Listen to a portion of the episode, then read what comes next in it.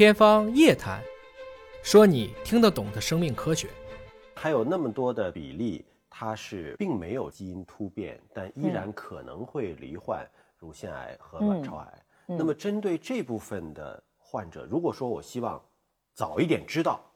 早一点筛查出来，乳腺和卵巢分别有什么样的早筛的方式吗？宫颈癌的筛查和乳腺癌的筛查都是相对容易的，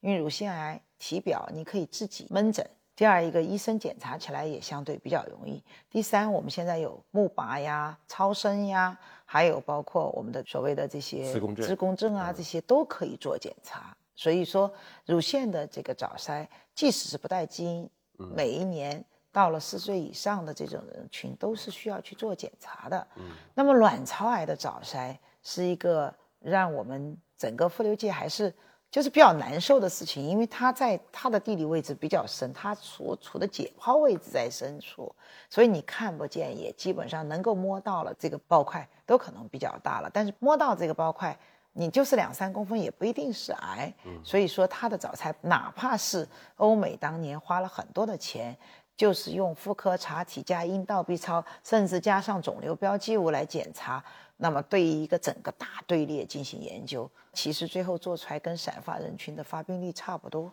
也没有提到很早的早摘的这样一些办法。我其实本人就有一个非常就是实际的一个例子，那那个病人是我在半年前给他做的剖宫产，那剖宫产的同时。我们所有妇产科医生都会去检查输卵管卵巢有没有病变，就是因为这个卵巢还没有早筛方法。那我的肉眼看什么都是好的，那个时候还不懂遗传，那个时候我刚刚是主治医生，二十年前做的病人。那么我们至少看到他的输卵管卵巢是好的，可是半年以后他就是一个晚期卵巢癌的患者了。是因为这个癌进程比较快吗？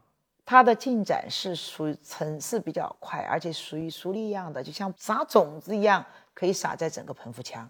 所以它的进展是比较快，而且它对比较发病也比较隐匿，没有什么早期症状，几乎所以来的时候大家觉得吃不下饭了，肚子胀了，或者是严重的消瘦了来，这个时候一般都是晚期了。它不像宫颈癌，宫颈癌我们现在的三级预防，所以为什么宫颈癌的筛查？比较相对好很多，而且宫颈癌疫苗出来了以后，适龄段特别是小年龄段接种，对这个宫颈癌的预防起着非常重要的作用。所以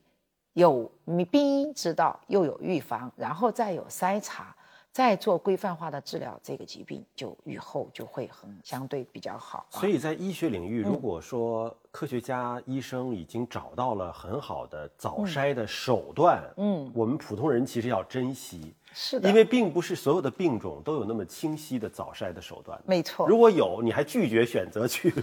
被筛查，那可能就错过了这样的一个机会啊。是的，所以说这块的换教非常的重要。所以我们作为妇瘤的医生呢，我们也是在竭尽全力去进行患者教育和宣传。嗯，还有呢，我们也希望把有限的资源能够放到更多的就是经济呀、文化呀相对落后的地区。比如说，我们现在就有两个宫颈癌的项目，我们就选择的是大凉山，当年的国家的这个贫困县美姑、惠东，它的这些彝族地区的人群进行筛查，就是希望把这样一些知识，还有这样一些资源带给到可能一辈子都没有跨出过深山老林的这帮彝族的百姓。但是，相对贫困地区，会不会它的接受度会更差一些？尤其是相对于女性又比较隐秘的、有隐私的这部分的疾病，嗯，他们的筛查的意愿强烈吗？因为我们选的是彝族地区，那就是他的信仰也好，他的这个个人隐私的保护也好，还有包括他的语言交流也好，都有一定的难度。当时我们通过妇联，然后社会组织，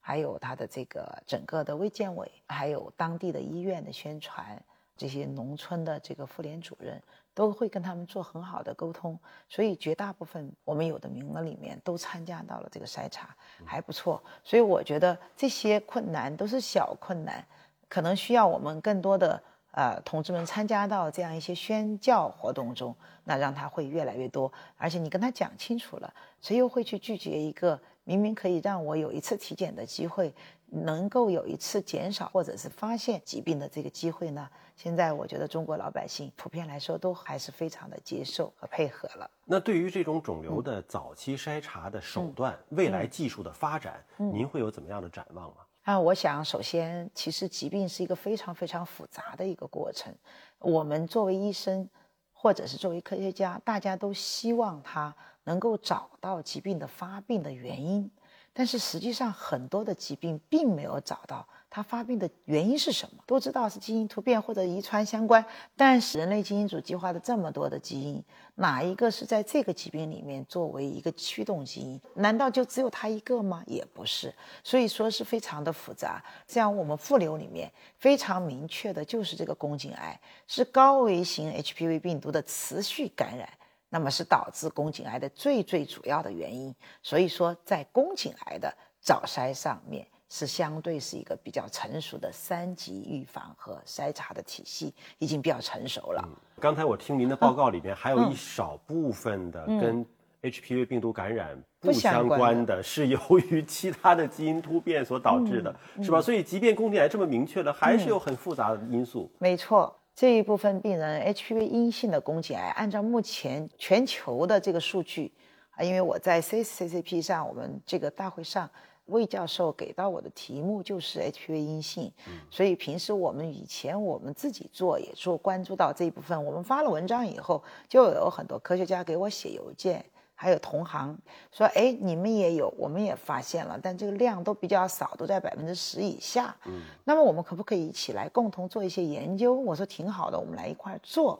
然后呢，其实我们发现，最后我们把后期发现的一些阴性的宫颈癌，再拿去用现在的技术，比如说二代测序，或者是全基因全外显这些更高层次的这种技术来做，那以后发现。HPV 阴性的宫颈癌就更罕见，嗯，所以说不管是用哪一个筛查方法，那现在的美国的 FDA 提出来就是 HPV DNA 的筛查作为首选是要推荐，而不是原来我们说的细胞学了。因为什么呢？筛查量大了，HPV DNA 筛查是机器做。它需要对人的要求相对就比较少，嗯，它可以便于推广。它不是说医生镜下观察，对吧？对，它是通过机器来筛查，一取了样以后上机，那么机器就出来你是阳性哪个型别，阳性哪个怎么样？那么我们的细胞病理不仅是中国，全球的细胞病理医生都非常的有限。大家知道，医生的训练那是需要。很长时间的一个积淀，所以你说这个细胞是有问题还是没有问题，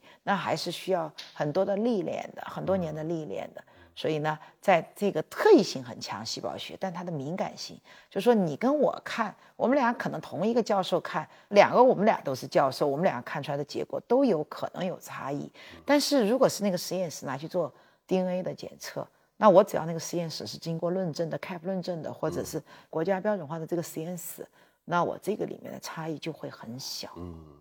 所以未来的这种技术的应用，其实是可以覆盖的人群更广阔，检测速度可能更快，对，而且误差相对会更小。是的，嗯，那如果展望一下，技术这么发展了，未来您觉得人类可以战胜癌症吗？战胜，我觉得现在提可能还有点早。我们希望它未来能战胜，但是实际上我刚才也讲到了，如果对一个病因都不清楚的东西，我们的这个孔子说的“知己知彼，才能百战不殆”。那我连己也不清楚，彼也不清楚的情况下，我手中的武器我也在不断的研发。那你的病因我也不太清楚的这种情况下，你要说战胜它，我觉得还为时有点过急。但是对于已经有非常清楚的病因的这些疾病，我觉得筛查是未来。让这个疾病成为罕见病的一个最最重要的一个策略，所以大医治未病，上医治未病，我想也是非常非常预防医学